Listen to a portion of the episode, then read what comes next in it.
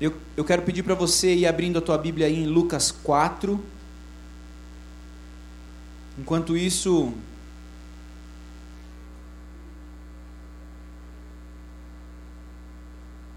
relembrando aqui com vocês, a gente já falou nessa série aí sobre a pré-existência, que é onde podemos entender e, e, ver na palavra o quanto Cristo existe antes de ser um, um ser humano, antes de nascer. Ele é o Verbo, o Verbo que se fez carne. Cristo, ele é aquele que não, não veio apenas ser eleito como um líder de uma religião ou líder de uma doutrina. Cristo não é evangélico, não é o líder do cristianismo, ele é acima de tudo isso.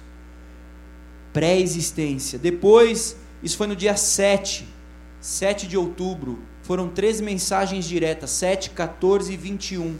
Então, no dia 14 foi sobre encarnação, a palavra se fez carne e habitou entre nós. No dia 21, a pessoa, onde foi ministrado sobre a imagem. O Filho é a imagem do Deus invisível. E eu quero te convidar, se você não, não ouviu, ou mesmo se você ouviu, é muito bom ouvir de novo, principalmente quando é o pastor Robério, né? Pastor Robério, a gente vai ouvindo, aí você fala, ele falou isso mesmo? Aí você fica pensando no que ele falou, aí você perde a próxima frase, né? Então é bom ouvir novamente. Tudo isso você tem no YouTube, você tem no SoundCloud ou no podcast. Nós temos canais da Igreja Batista do Povo e você pode procurar pela data, 7, 14 e 21 de outubro. Assim como todas as outras mensagens e ministrações de todos os cultos estão lá. Então, abrindo aí a palavra do Senhor em Lucas 4, versículo 18. O Espírito do Senhor está sobre mim pois ele me ungiu para trazer as boas novas aos pobres. Ele me enviou para anunciar que os cativos serão soltos, os cegos verão, os oprimidos serão libertos, e que é chegado o tempo do favor do Senhor. Vamos orar? Espírito de Deus, vem neste lugar.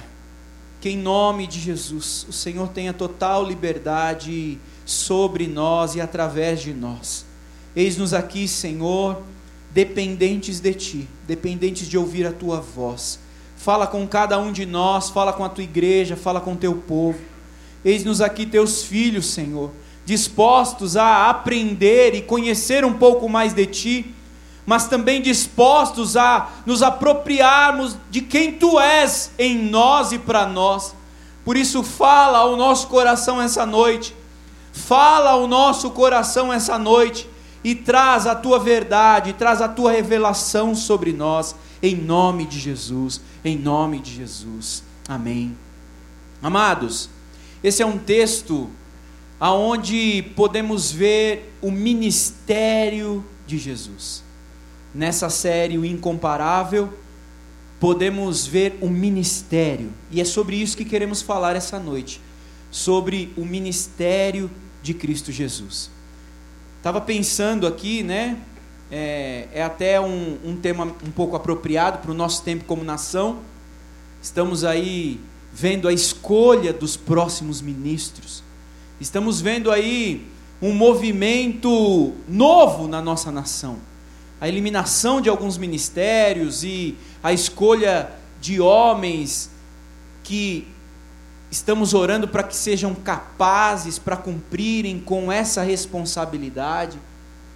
E, e nesse dia, nessa semana, estaremos falando sobre o ministério de Cristo. Qual seria o nome do ministério de Cristo, né, se fosse um ministério? Talvez o ministério da reconciliação. Né? Ministério, responsabilidade um, um lugar para servir, um lugar para agir em favor de. Então, nós vemos, assim como temos o, o, os, os ministérios aí na nação, né, na área política, temos os ministérios envolvidos aí como igreja, e aqui estamos falando sobre a ação de Cristo diante dos homens. A ação de Cristo diante da igreja, diante da, do povo, como, como que Jesus exerceu esse ministério. Nós vemos esse texto aqui, que é um texto, e é num momento muito interessante na vida de Jesus, porque Jesus estava começando o seu ministério quando ele diz essas palavras. Ele estava começando, com 30 anos, 30 anos, Jesus iniciou seu ministério. E a primeira atitude de Jesus foi o batismo. Ele foi batizado nas águas.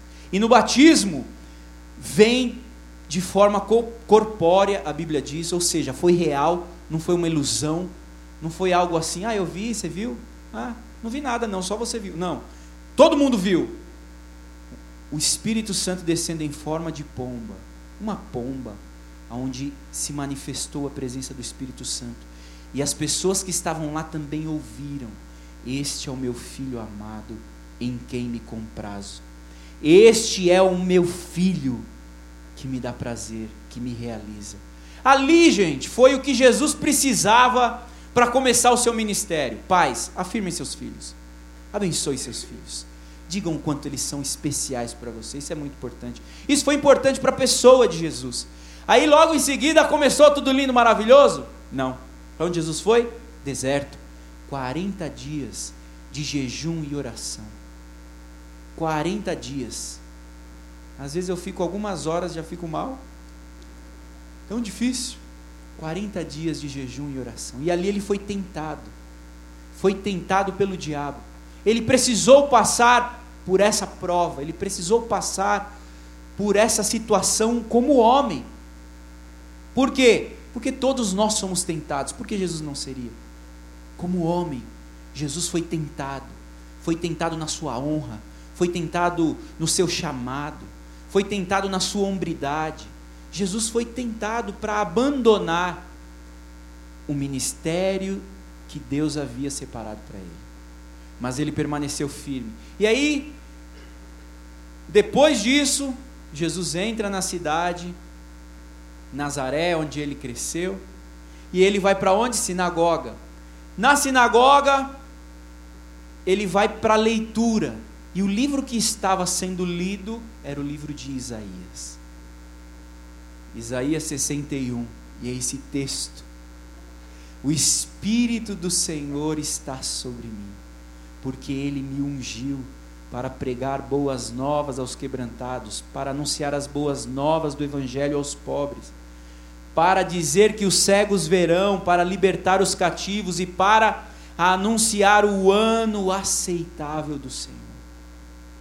E aí ele lê isso, sai dali, senta e diz: Essa palavra se cumpre nesse dia.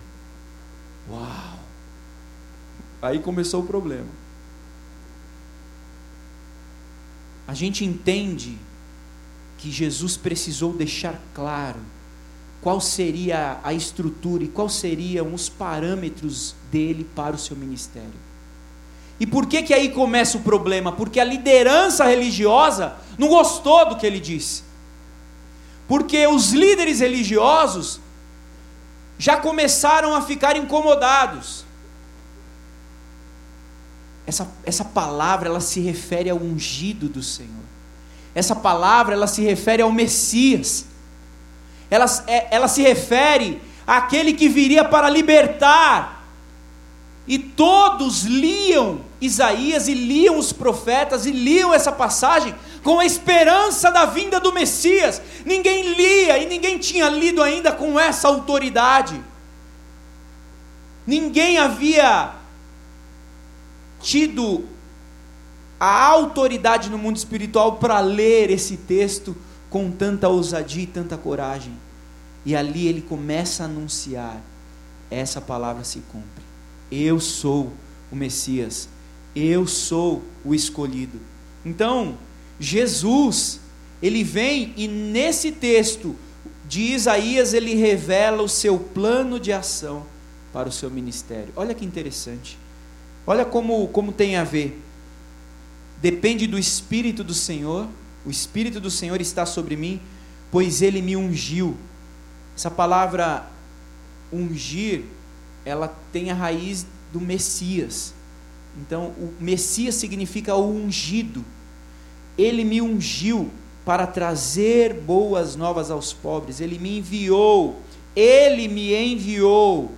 Ele também está declarando de onde ele veio para anunciar que os cativos serão soltos, os cegos verão, os oprimidos serão libertos, e ainda que é chegado o tempo do favor do Senhor, ou, ou ainda para anunciar o ano aceitável do Senhor. Aqui Jesus está resumindo o plano de ação de todo o seu ministério. E nós podemos entender, vendo o ministério de Jesus, que o propósito do ministério de Jesus foi revelar o Pai. Revelar o Pai. Revelar a verdade sobre o Pai. Revelar a verdade sobre esse Deus que, diante daqueles homens e diante da cultura religiosa, estava tão distante. Um Deus que estava tão preocupado e tão disposto com o que era certo e, e tão disposto em receber o que era certo, assim a liderança religiosa trabalhava e tratava, seguiam a lei com unhas e dentes e obedeciam a lei e amavam tanto a lei, estavam tão preocupados com a punição vinda da lei.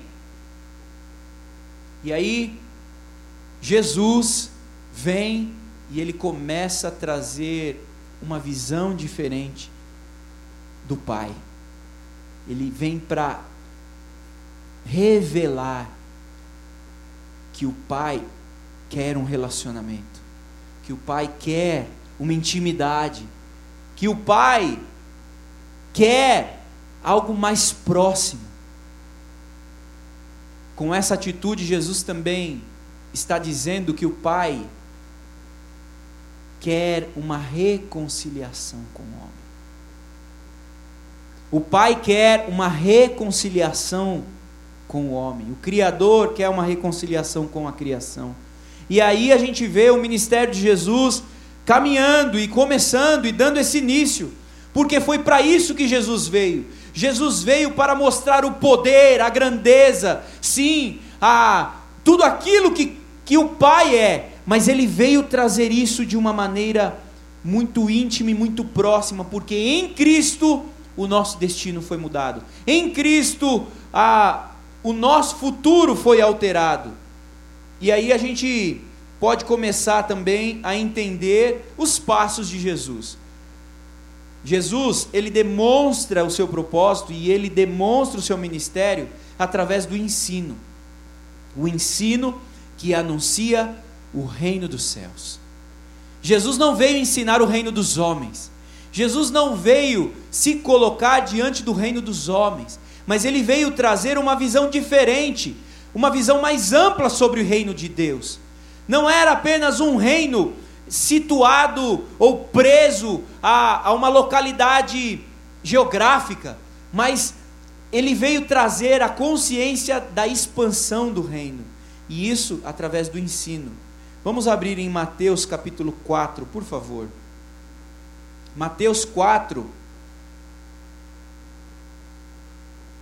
Jesus ele está falando aqui sobre a pregação, cura e libertação. 4:17 diz assim: Daí em diante Jesus começou a pregar: Arrependam-se, pois o reino dos céus está próximo. Quando Jesus começou a pregar, ele já começou a anunciar o reino dos céus. Ele deu continuidade ao que João Batista vinha fazendo. João Batista o pré-anunciou, o anunciou, foi, foi quem começou a anunciar a vinda do Messias. E aqui Jesus dá continuidade à mensagem: arrependam-se, pois o reino dos céus está próximo.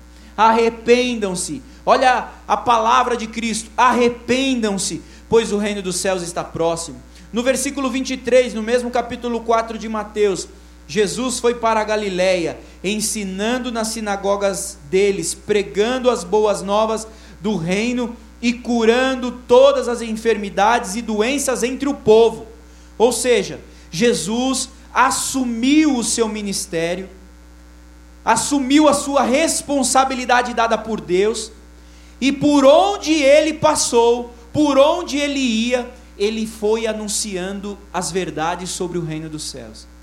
Ele entrava nas sinagogas, que eram os templos dos judeus, que eram os templos onde se falava sobre Deus, onde se lia o Antigo Testamento, onde se ensinava, sim, o lugar onde se ensinava sobre as coisas espirituais. E ele entrava na sinagoga, ia ensinando, ia falando, ia trazendo as boas novas, as, as notícias que traziam esperança. Eu não sei quantos de vocês tem alguma promessa em sua vida que ainda não se cumpriu. E muitas vezes a gente desiste de esperar. Ou a gente segue a vida. Muitas vezes a gente fica num, num, numa dúvida sobre como sentir. Se a gente confia demais entrega e fala: Senhor, seja feita a tua vontade, a hora que o Senhor quiser, o Senhor faz. Ou se a gente fica no pé do Senhor: Senhor, me dá, não esquece de mim, Senhor, eu estou aqui, papai. Não é assim? O Messias era uma promessa que talvez muitos haviam esquecido. Ou ainda, vamos lembrar de outra situação. Quando vem a realização de uma promessa, ou quando algo acontece de surpreendente, por mais que você estava esperando, quantos de vocês não falam: Meu Deus, eu não acredito! Aconteceu! Não é? Fala assim, mas você não estava pedindo? Então, a gente vê que na nossa humanidade, muitas vezes a gente perde um pouco o tempo com Deus, ou ainda perde um pouco a, a esperança naquilo que Deus quer fazer, naquilo que Deus tem para fazer no tempo do Senhor. Eu tenho promessas na minha vida que ainda não se cumpriram. E eu já me posicionei, eu e a Paulinha, né, a gente já se posicionou no sentido de, Senhor, quando o Senhor quiser, o Senhor dá. Quando o Senhor quiser fazer, o Senhor faz, porque tu és Deus. Mas muitas vezes eu fico nessa dúvida: será que eu tinha que orar mais sobre isso? Senhor, esperei com paciência. Ou será que eu tenho que ir para o outro salmo, né? Apressa-te, Senhor. O importante é que a gente entenda que Ele não esquece de nós. Amém? Jesus veio pregando essas boas notícias. O reino do céu está próximo. O reino dos céus está por aí. O reino dos céus está chegando. Ele veio anunciando isso, ele veio trazendo esperança. E só falar não valia, né? Ele veio fazendo, ele veio curando os enfermos, ele veio trazendo vida àqueles que estavam sem esperança, aqueles que estavam desamparados, aqueles que estavam desanimados e abatidos. Ele veio trazendo esperança, ele veio trazendo um novo fôlego, uma nova perspectiva para a vida. Vai acontecer, olha só, Olha o que ele fez: ele curou o enfermo, ele curou o coxo, ele curou o cego, ele confrontou os líderes que humilhavam o povo. Olha quanta coisa Jesus fazia.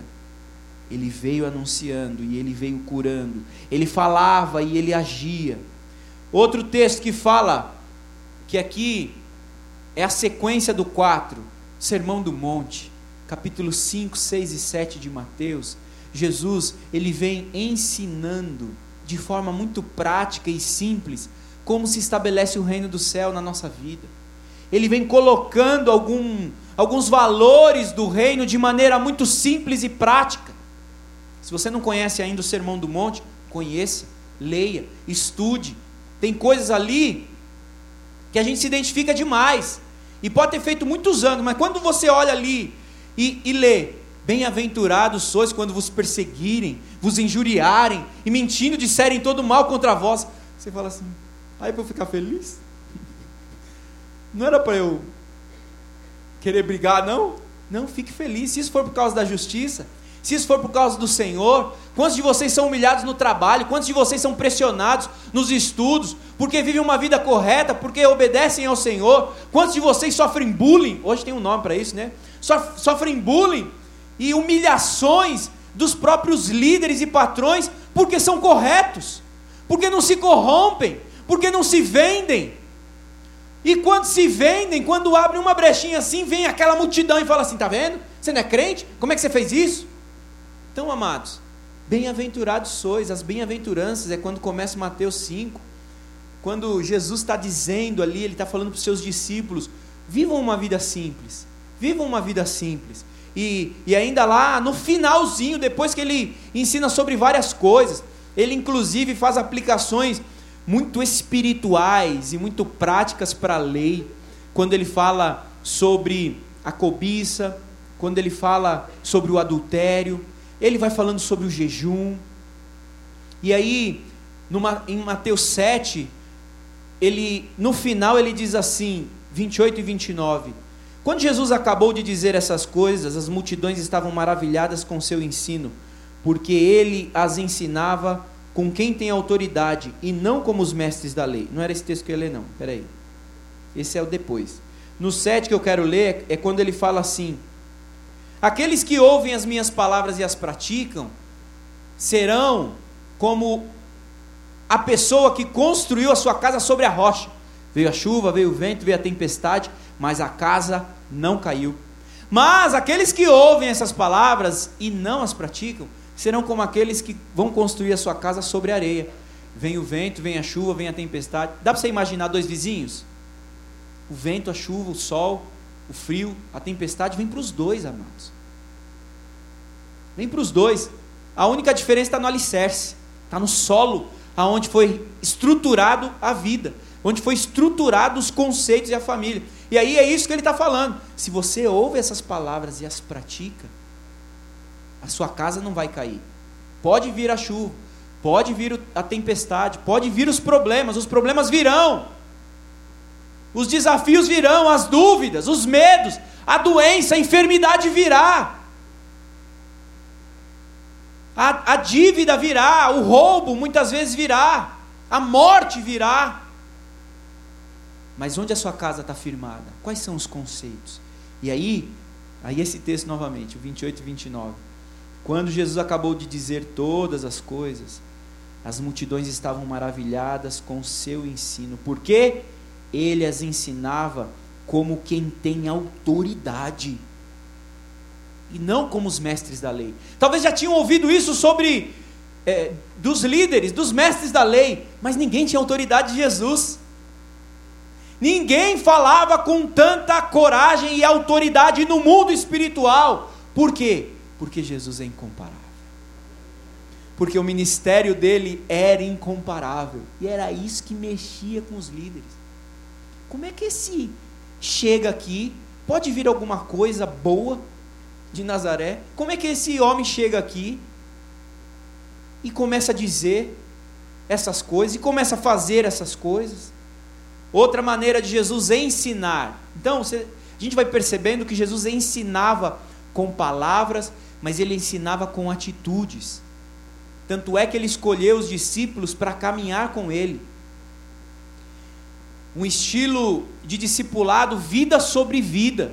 Os discípulos aprendiam não era só com as palavras de Jesus, mas com a vida, com as atitudes, no momento do desafio.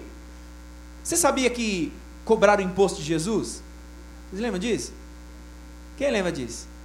Então, ah, porque. Não, chegaram lá e aí, ó. Tem que pagar, você não está vivo? Você não é uma pessoa? O que Jesus fez? Abre a boca daquele peixe ali.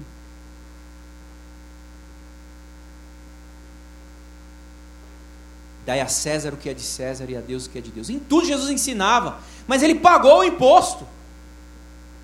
Ele ensinou, ele ensinava com as suas atitudes, com a sua vida. E os discípulos estavam ali vivendo e respirando, e apesar da, da dificuldade de cada um, do desafio pessoal de cada um, porque eram complicados, hein, gente? Quando a gente começa a ver como eram os discípulos de Jesus, estavam preocupados com posição, com reconhecimento, estavam preocupados quem seria o melhor, estavam preocupados em fazer mais coisas para o mestre reconhecer, brigavam entre si, um era da esquerda, outro era da direita. Mas era tudo discípulo de Cristo. E o mestre acolhia a todos. E o mestre amava a todos e disciplinava e ensinava. Para quê? Para trazer uma dimensão maior da vidinha que eles estavam vivendo. Dos interesses e preocupações tão pequenos que eles estavam vivendo. Parece nós, né? A gente é assim, amados. A gente está muito ligado nesse mundo, muito preso a esse mundo, muito atraído. As coisas desse mundo nos atraem, nos seduzem, nos tiram o foco da presença do Senhor. E aí Jesus veio nos trazer esses ensinamentos. Vamos lá, Mateus 13. Jesus vai falando aqui também, ensinando. E essa aqui era uma maneira interessante de Jesus ensinar, porque ele estava ensinando aqui por. Ele ensinava por parábolas. Muitas vezes, por uma historinha. Com histórias, Jesus ensinava. Que tinham seu sentido figurado. Tinha uma explicação ali que alguns ficavam com a pulga atrás da orelha, assim. Hum, e aí? Os discípulos mesmo, né? Os discípulos estavam lá diante de todos, ouviam Aí quando estava sozinho, mestre, o senhor pode explicar aquilo que o senhor acabou de falar? e, então, é. Explica para a gente. E aqui Jesus vem falando a parábola do semeador. Olha como é interessante, gente. A parábola do, se, do semeador: um homem sai para semear, e aí algumas sementes vão caindo no meio do caminho. Uma delas cai à beira do caminho, outra em solo rochoso a outra no meio dos espinhos, e a outra, e algumas na terra fértil. Então, a gente sabe que a palavra do Senhor, ela também vinha sendo anunciada, e assim como Jesus dá o exemplo, o que ele fazia, o que ele falava, era semeado diante desses solos. Assim como muitas vezes nós, amados, como igreja, Quantas vezes nosso coração está fechado para a palavra do Senhor? Quantas vezes a gente está tão cético? A gente não está acreditando naquilo que Deus pode fazer, naquilo que Deus é poderoso para fazer. Quantas vezes a gente está dando mais ouvidos para o mundo, como aqui nos espinhos, vem as pressões, vem as dificuldades, vem as tentações, e a gente abandona a semente, abandona a palavra do Senhor. E aqui Jesus está ensinando que o reino do céu, ele também ele se apresenta dessa maneira. Ele também vai sendo ensinado e expandido dessa maneira. A semente está sendo lançada, a semente está sendo expandida e os solos estão acolhendo, cada um mediante a sua condição. Muitas vezes é necessário trabalhar o solo daquele seu amigo, daquele seu colega que você quer falar de Jesus. Muitas vezes você precisa trabalhar o seu solo, o solo do seu coração, se quebrantando, quebrando seu orgulho, quebrando soberba, quebrando coisas que nos impedem de receber a palavra do Senhor. E aqui esse capítulo é, 13, ele vai trazendo essas parábolas, a parábola do joio e do trigo. Olha que interessante, gente, a parábola do joio e do trigo. O, o trigo foi plantado, e aí, escondido, veio o, o inimigo e plantou joio junto. E aí o trigo vai crescendo com o joio. E fica meio claro ali o que é joio e o que é trigo. Na parábola anterior, Jesus está falando da semente, que é a mensagem. Aqui fica claro que são pessoas que muitas vezes vão crescendo no meio e aí a mensagem de Cristo é: arranca. Os discípulos falam: arranca. Não, se arrancar um, você fere o outro. Deixa crescer junto. Deixa vir junto. Porque um dia eles serão separados. Um dia eles serão separados. O que é que nos discerne? O que, que é, o que, que nos muda entre joio e trigo? Muitas vezes nós estamos no meio, ó, estamos no meio da igreja. A gente está junto aí, ó, com a Bíblia na mão, servindo a Cristo. Esse é o ministério de Cristo, ele vem e bate. Ele bate com a verdade.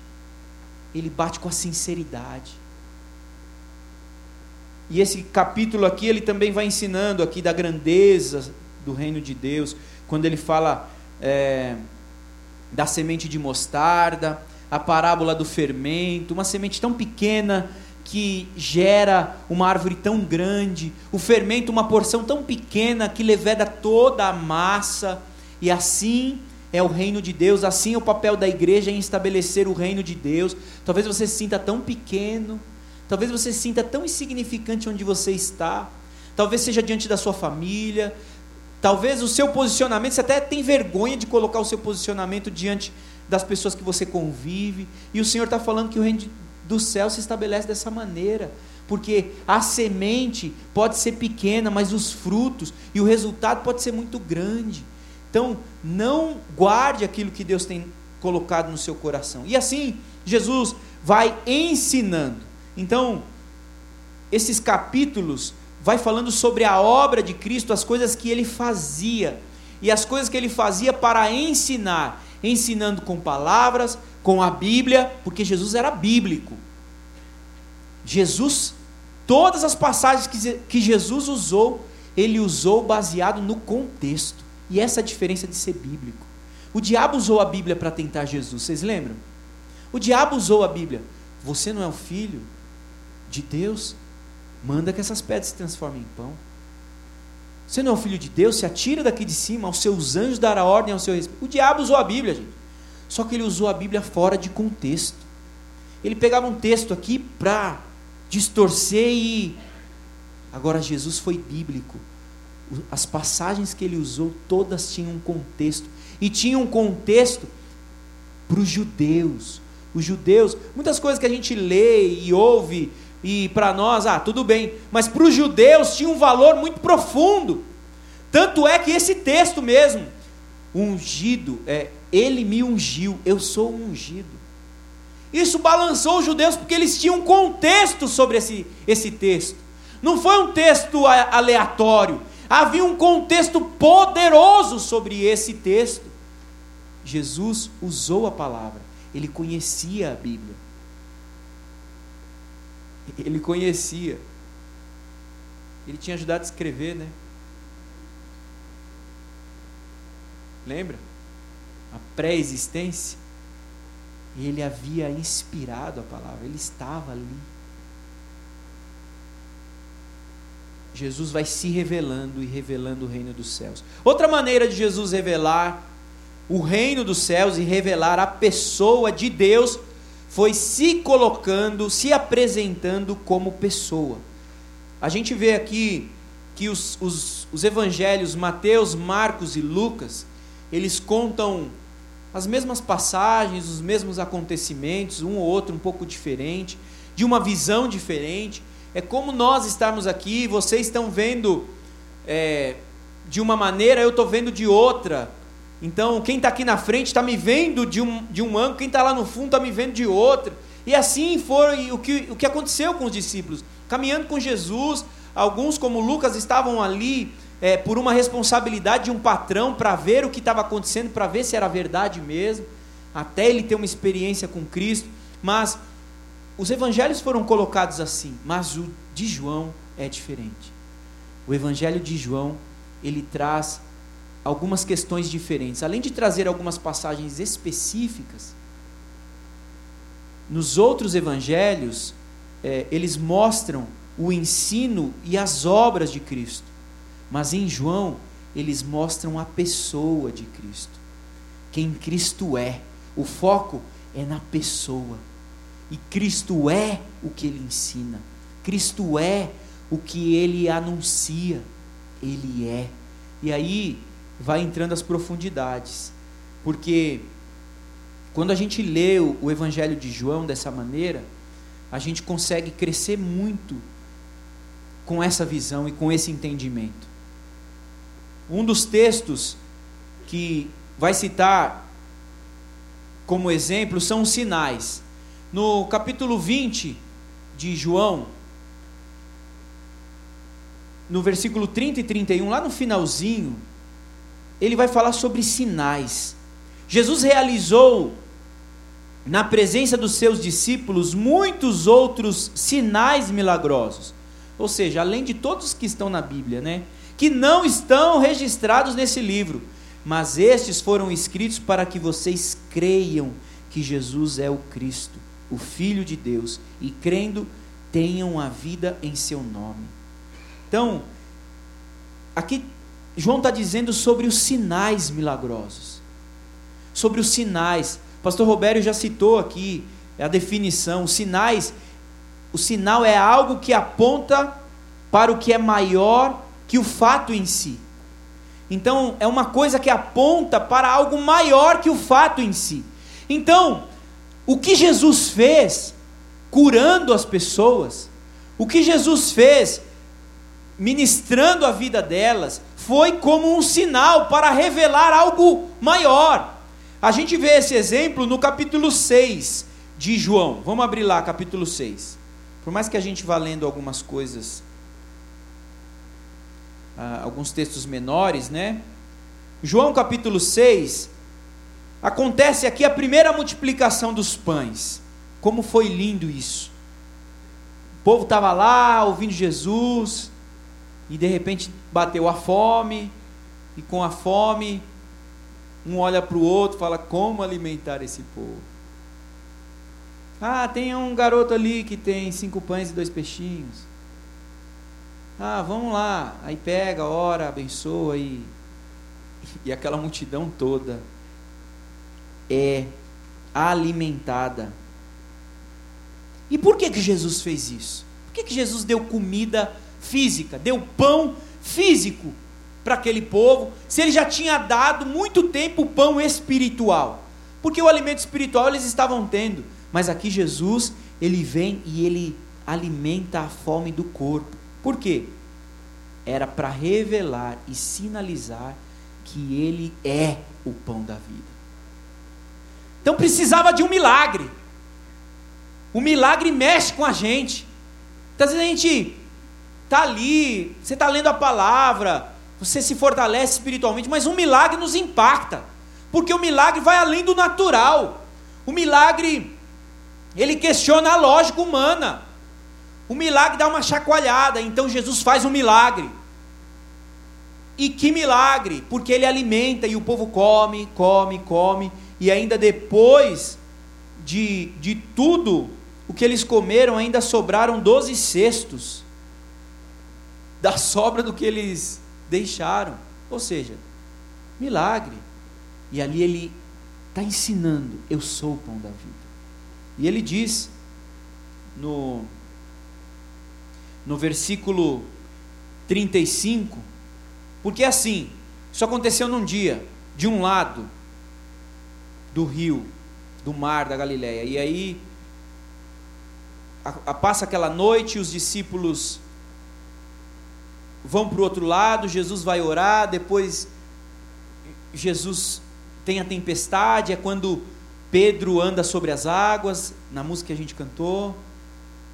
E, e, e ali, quando eles chegam do outro lado, as pessoas veem assim, isso foi durante a noite, e aí quando as pessoas acordam onde elas estão, falam assim: cadê o mestre? Cadê Jesus? Aí todo mundo vai lá, pega um barco, pega, sai, atravessa o mar também. E, e vão seguindo Jesus, e vão seguindo Jesus. E aí eles vão buscando ainda outros sinais, eles ficam maravilhados com o que Jesus estava fazendo. Mas Jesus sempre vai questionando e confrontando a verdade sobre o interesse, sobre a motivação. Jesus conhece a motivação.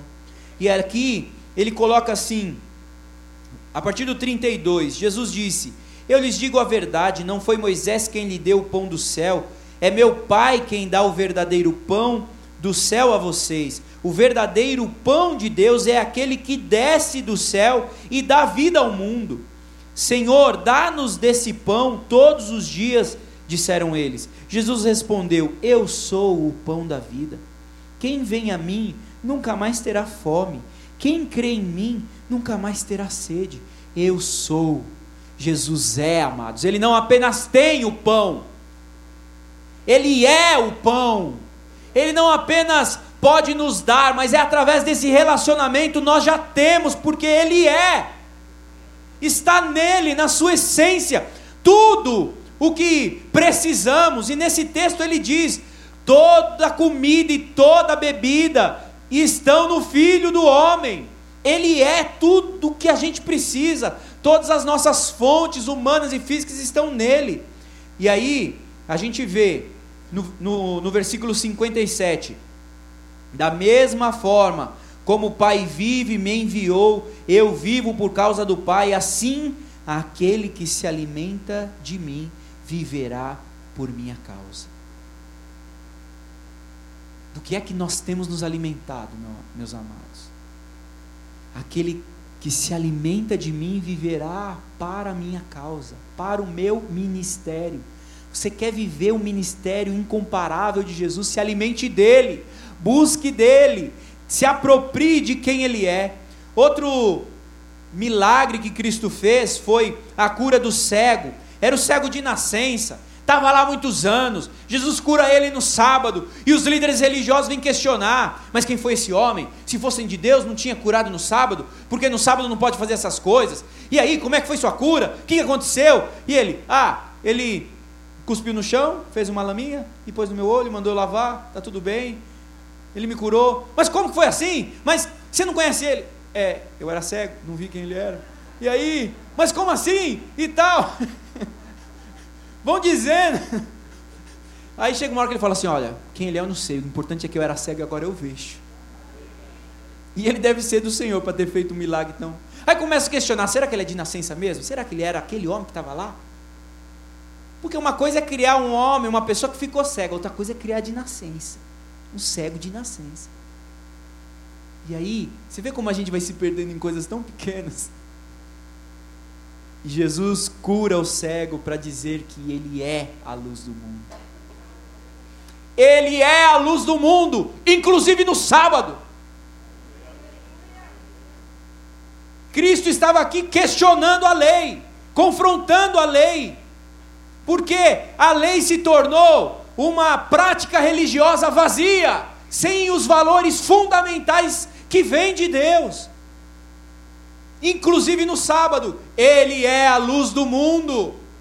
Ele veio para nos salvar, para nos tirar das trevas e nos trazer para a Sua maravilhosa luz. Estávamos mortos nos nossos pecados, na nossa tendência pecaminosa que é natural, mas Ele nos deu vida, Ele nos trouxe, nos resgatou das trevas para a Sua maravilhosa luz. Ele é incomparável, aleluia. Outro capítulo que vai falando mais sobre a pessoa de Cristo, capítulo 11 de João, a ressurreição de Lázaro. Gente, a gente vai lendo, parece que Jesus deixou Lázaro morrer mesmo. É.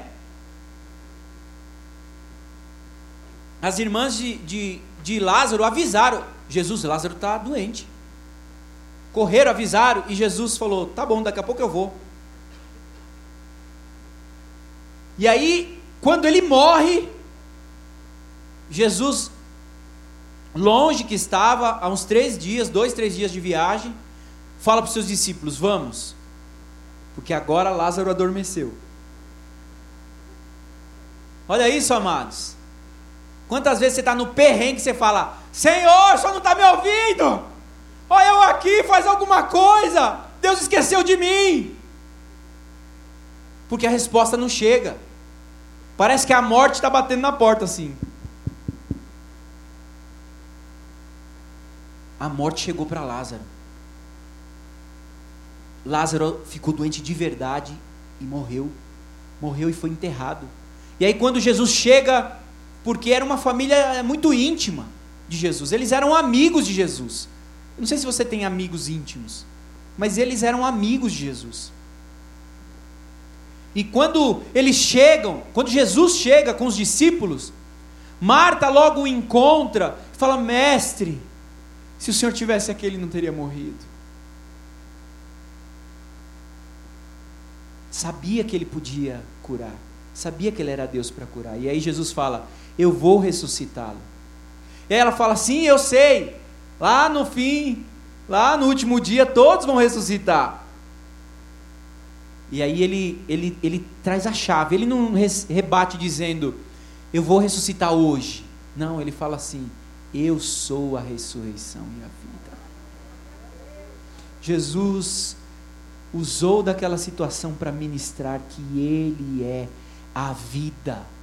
Ele é a vida, e não há vida em nenhum outro, só Ele é a vida eterna. Ele não apenas tem para nos dar, mas Ele é. Ou seja, isso acontece no relacionamento com quem é. Porque senão fica um relacionamento de interesse. Eu não sei quantos de vocês já teve um relacionamento de interesse. Ser amigo de alguém porque ele tem uma coisa que você acha legal. Quando a gente é criança, a gente faz assim, né? Eu era assim também quando era criança. Tinha um amigo meu, amigo, um vizinho lá que tinha um buguinho. Sabe aqueles carrinhos que andava assim? Como eu queria ser amigo dele. Como eu queria ser amigo dele. E às vezes a gente tem que ficar esperto mesmo, porque tem umas pessoas que são interesseiras. A, a, a gente é mal. E às vezes a gente se corrompe. Às vezes a gente vê. E a gente precisa ficar esperto com a gente mesmo, porque o nosso coração vai, vai nos enganando. Às vezes a gente tem algum certo interesse com algumas amizades, com algumas pessoas. No começo, quando você viu, você olhava, você falava, aham, oi, tá. Aí quando você viu o carro, a pessoa chegando com o carro, o carro que a pessoa chega, você fala, ô meu irmão,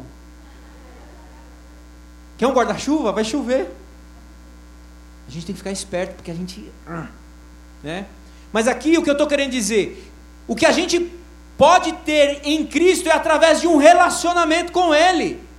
É para todos nós.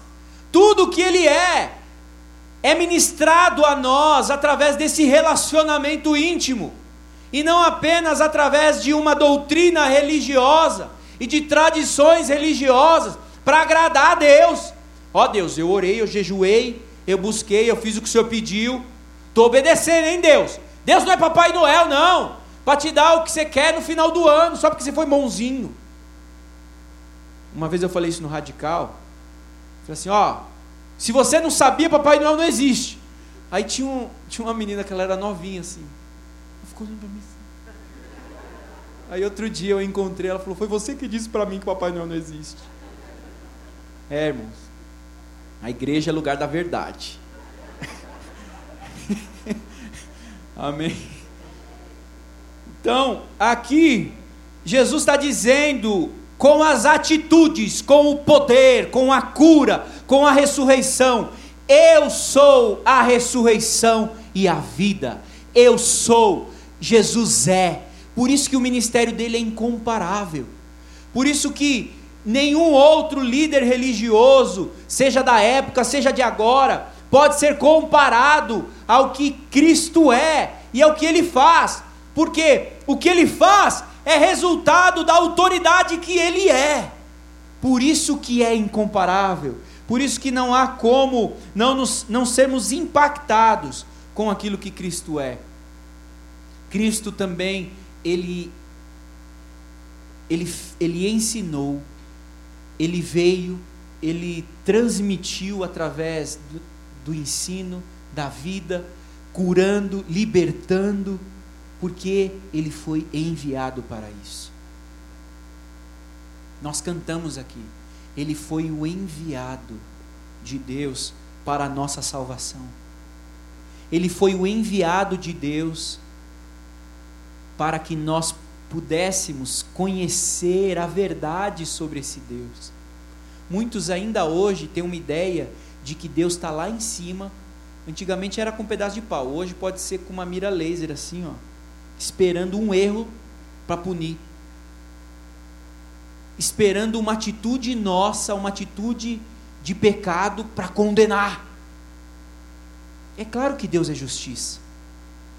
É claro que Deus é poderoso. É claro que Deus é luz e nele não há treva nenhuma. Mas a, essa verdade íntima sobre a intimidade relacional com Deus precisou do enviado, do ungido do Senhor.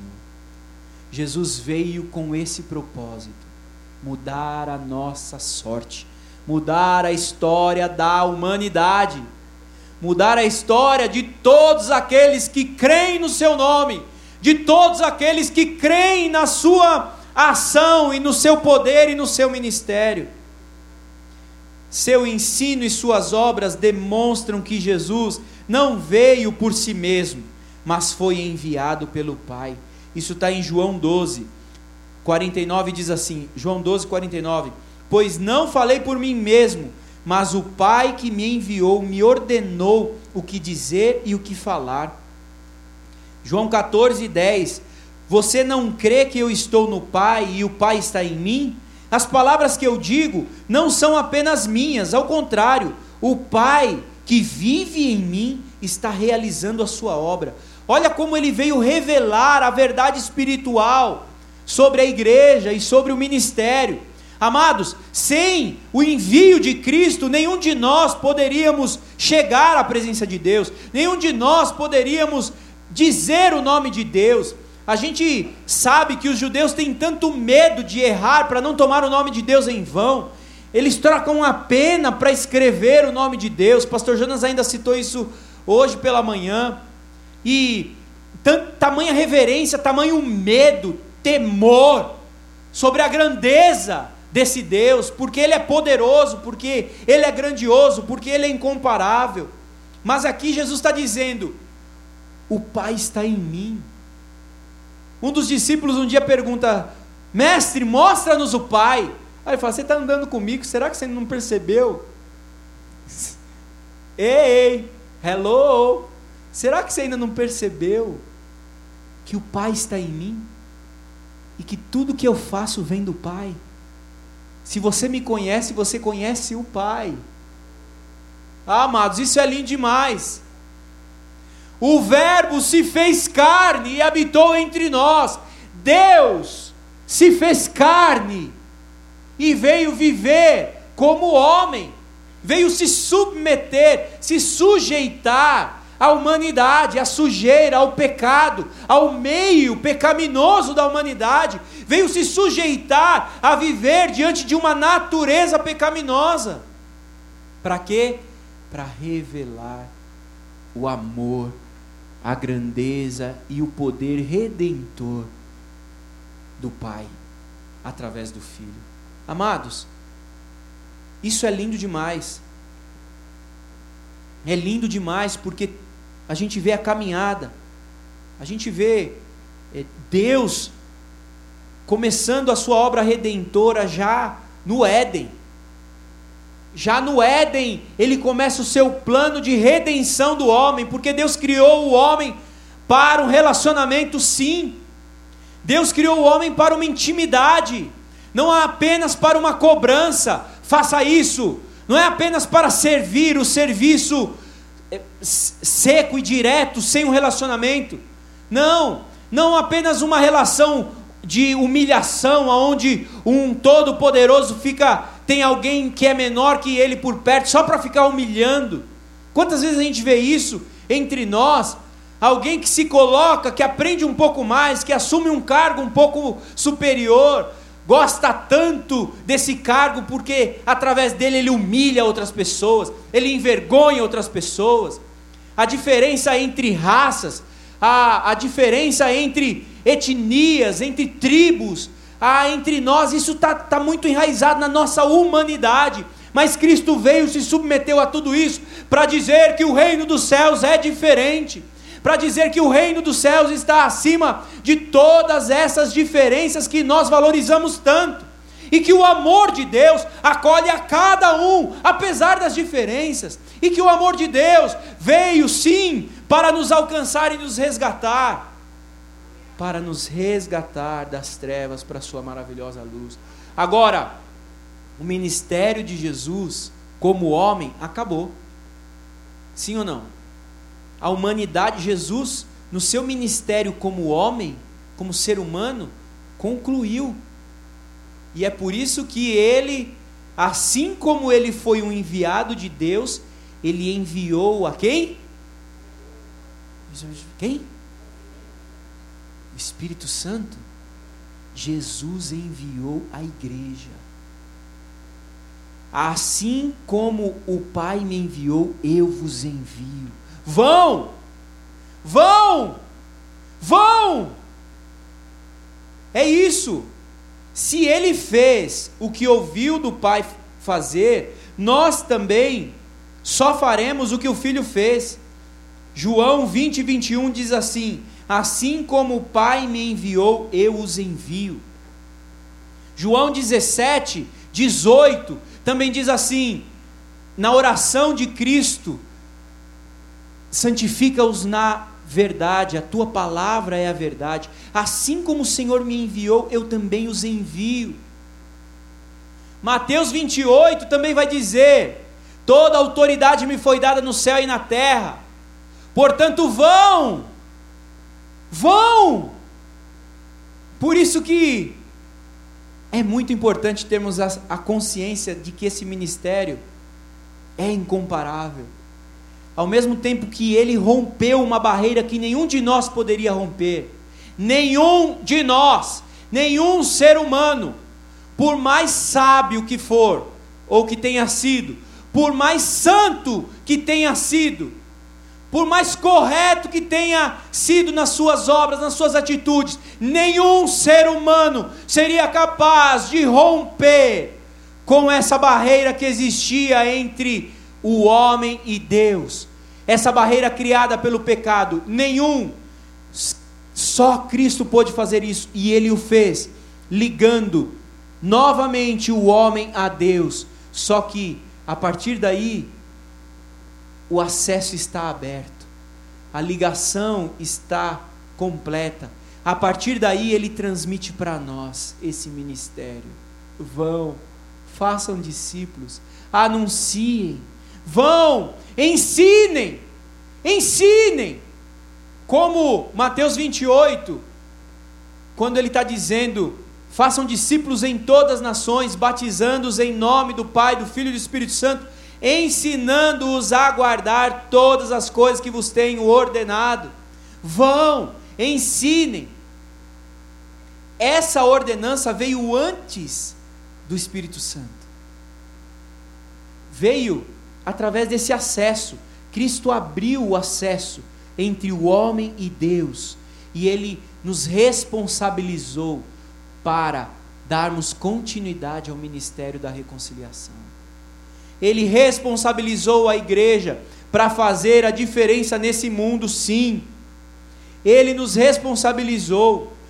Nosso ensino, como eu disse em Mateus 28, ensinando a guardar todas as coisas que vos tenho ordenado, e nossas obras demonstram que somos enviados do Senhor. A igreja, nós, é enviada do Senhor para essa terra. Eu e você temos essa responsabilidade de não vivermos apenas baseado nos nossos sonhos, planos e atrás de suprir as nossas necessidades ou de realizar conquistas e de sermos felizes. Um diálogo muito presente hoje é: ah, eu quero ser feliz. Ah, eu quero ser feliz. Isso aqui não está me dando felicidade, quero ser feliz. Busque a sua felicidade, faça o que for preciso para buscar a sua felicidade. Inclusive, negue tudo que Deus diz. Tem muita gente ensinando isso. Tem muita gente contribuindo para que isso aconteça. Mas Ele nos chamou para darmos continuidade ao ministério incomparável dele. Ele nos chamou para prosseguirmos. Sim, eu e você. Aí ele viu que ia ser difícil, que ia ser impossível. Na realidade, ele já sabia. Por isso ele mandou o Espírito Santo. Antes dele ir, ele já falou: Eu vou, mas eu vou mandar outro consolador. Eu vou, eu vou mandar alguém que vai poder ser vida em você, para que você possa cumprir com isso. Sem o Espírito Santo, nenhum de nós pode querer fazer nada para o ministério de Deus. Nenhum de nós.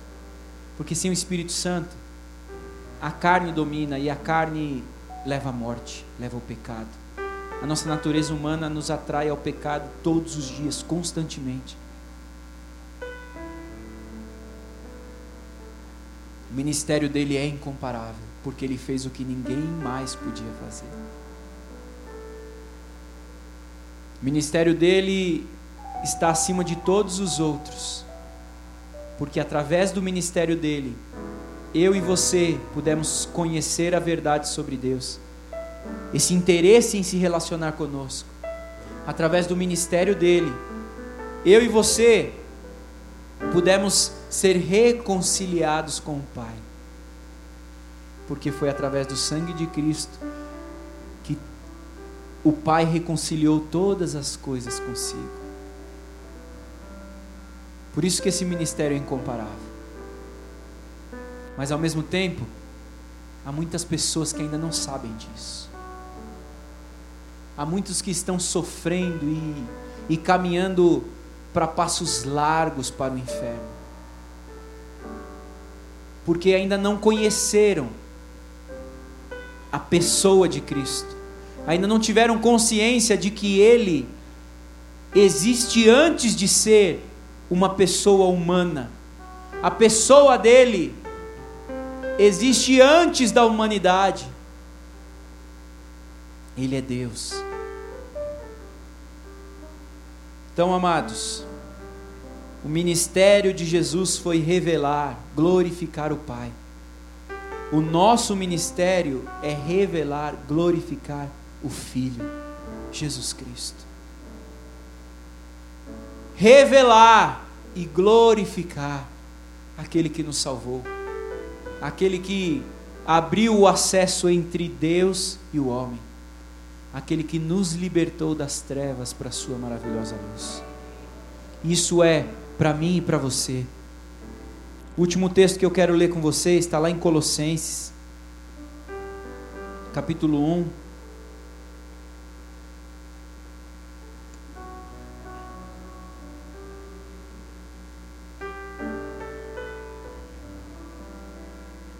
Versículo 19 diz assim: Pois foi do agrado do Pai que toda a plenitude habitasse no Filho. Tudo que está em Deus está em Jesus.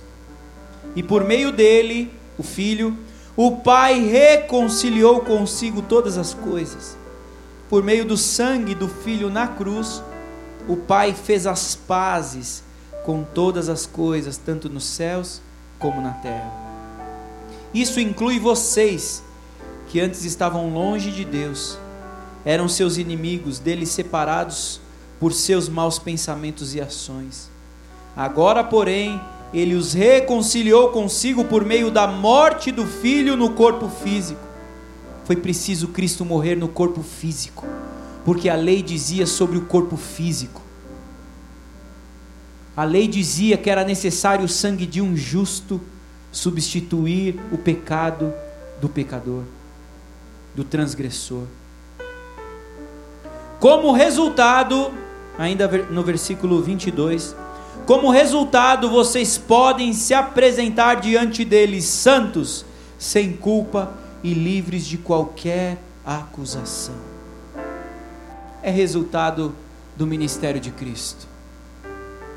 É resultado da obra redentora de Cristo. É resultado de tudo aquilo que Ele fez por mim e por você.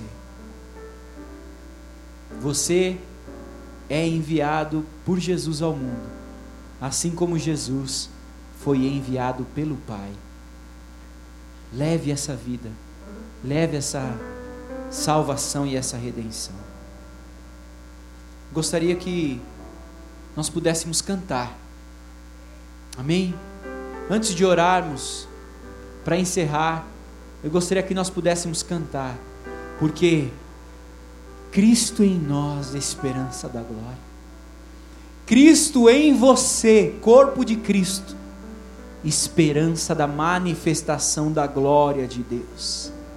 Sim, isso que cantamos e vamos cantar novamente. Permita com que a tua vida reflita a vida de Cristo.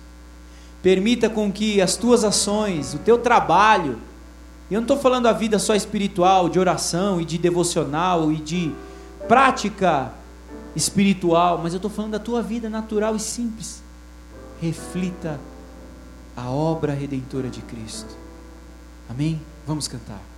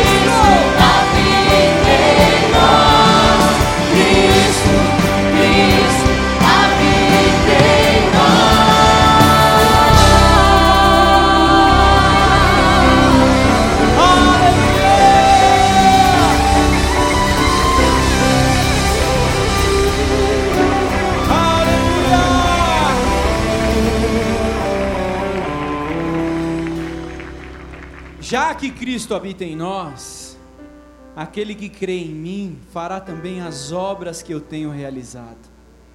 Fará coisas maiores ainda do que estas, porque eu estou indo para o Pai. Você crê? Você crê em Cristo? Você crê no ministério incomparável dele? Já que você crê, você pode fazer obras maiores. Eu gostaria de saber: existem pessoas doentes aqui nesse lugar, enfermas? Não precisa vir aqui à frente, não, só levantar a mão.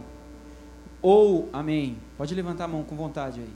Ou você que tem alguém na família que está doente. Isso. Fica com a sua mão levantada, um pouquinho aí.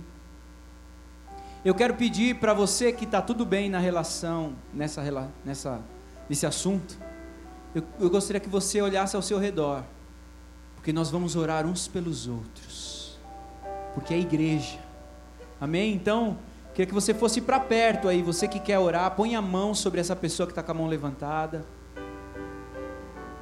Se for possível, perguntar a causa, o motivo, ou só orar, às vezes pode ser por ela, pode ser pela pessoa, por alguém da família. Amém? Todos com alguém para orar aí? Você que é que não chegou a, a encostar em ninguém, a, a ir até a, a, alguém, perdão, ore aí. Declare cura nessa hora. Se aproprie dessa verdade. Amém? Vamos orar nesse sentido? Espírito Santo de Deus, eis-nos aqui, Senhor teus filhos, filhos amados, sim, mas também entendemos a nossa responsabilidade diante do teu ministério, diante daquilo que o Senhor tem para a humanidade. Nós oramos, Paizinho, nesta hora, como tu fizeste, oramos por cura, oramos por restauração física, restauração da integridade física. Oramos para que o Senhor se manifeste com poder. Oramos para que o Senhor ah, venha através da tua igreja agir de maneira sobrenatural. Tu és Deus de milagres, sim, tu és Deus poderoso. Apresentamos diante de ti cada um dos pedidos aqui, cada uma das situações. Apresentamos ainda, Senhor, situações na justiça, situações que possam estar sendo difíceis. Apresentamos diante de Ti problemas na área financeira. Apresentamos diante de Ti todas e, e quaisquer situações que possam estar sendo apresentadas em oração nessa hora. Oramos pelo cesto de pedidos aqui, oramos por cada nome que foi colocado aqui, Senhor. Clamamos pela saúde física, clamamos pela saúde emocional, clamamos, Senhor, pela libertação das drogas, libertação dos cativos e oprimidos, Vem Espírito de Deus, manifesta o teu poder, manifesta a tua cura e a tua unção. E vem, Senhor, também trazendo restauração sobre os lares, restaurou o amor conjugal, restaurou o amor de pais com filhos e filhos com pais. Vem Espírito de Deus e opera milagres e maravilhas, opera prodígios, opera, Senhor. Nós oramos Paizinho, colocando diante de Ti cada uma dessas situações, cada um desses problemas, Senhor, cada uma dessas dificuldades, cada uma dessas pessoas aqui presentes ou aqui representadas, que o Senhor tenha acesso a, a cada um deles e o Senhor tenha liberdade de agir de maneira poderosa. Pai, Antes da nossa vontade, nós oramos, cumpre a tua vontade. Antes de orarmos pedindo o que queremos, o que nós queremos, oramos e pedimos, cumpre o teu querer, cumpre da tua maneira, em nome de Jesus, em nome de Jesus, aleluia. Glória a Deus, aleluia, aleluia.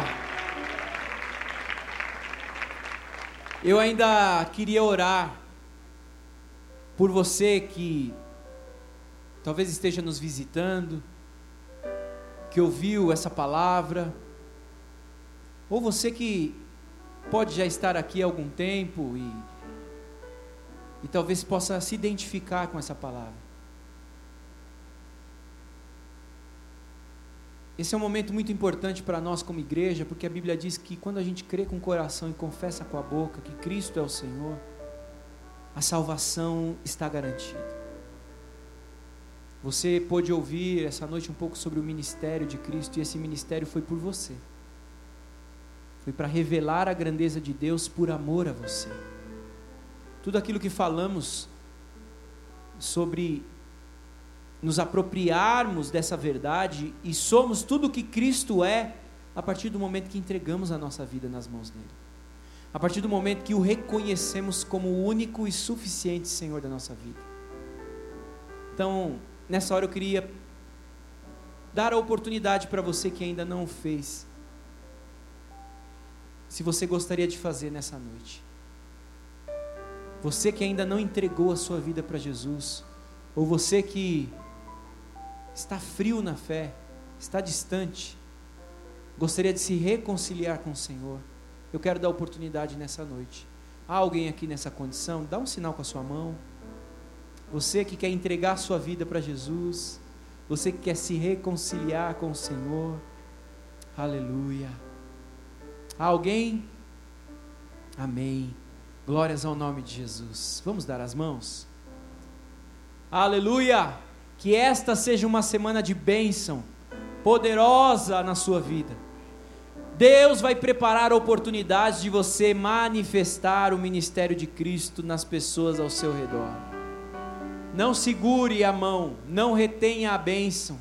Libera, estenda a mão, abençoa. Pessoas do teu trabalho, da tua família, pessoas vão te procurar para que você ore por elas. Não vão pedir oração direto, mas você vai saber que é para você orar. Amém? Não esqueça de estar orando pelo Brasil. Estamos em um momento muito importante na nossa nação. Continuamos orando. Pastor Jonas relembrou pela manhã. Talvez agora precise intensificar mais ainda para que o Espírito de Deus encontre lugar e realmente possa agir de maneira poderosa. Sabe por quê, amados? Deus tem tanta promessa para o Brasil, muita promessa. E as coisas precisam mudar mesmo para que essas promessas aconteçam. Continue orando, ore pela nação. Semana que vem, na série Incomparável, estaremos ministrando sobre a morte. Uau! A morte de Cristo também foi incomparável. Espírito de Deus, nós te bendizemos, te agradecemos pela oportunidade e o privilégio de nos reunirmos nesse lugar. Obrigado.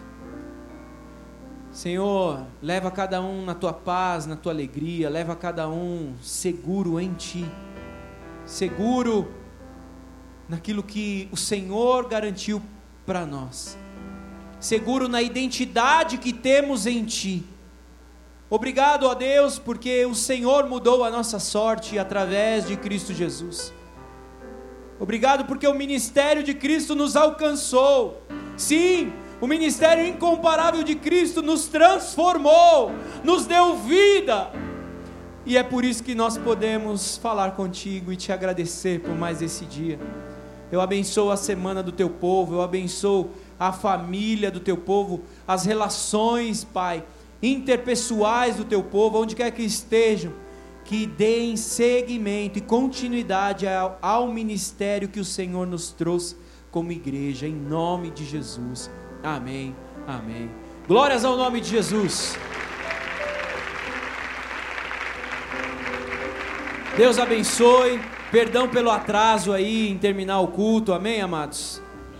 Vai na paz, que Deus abençoe.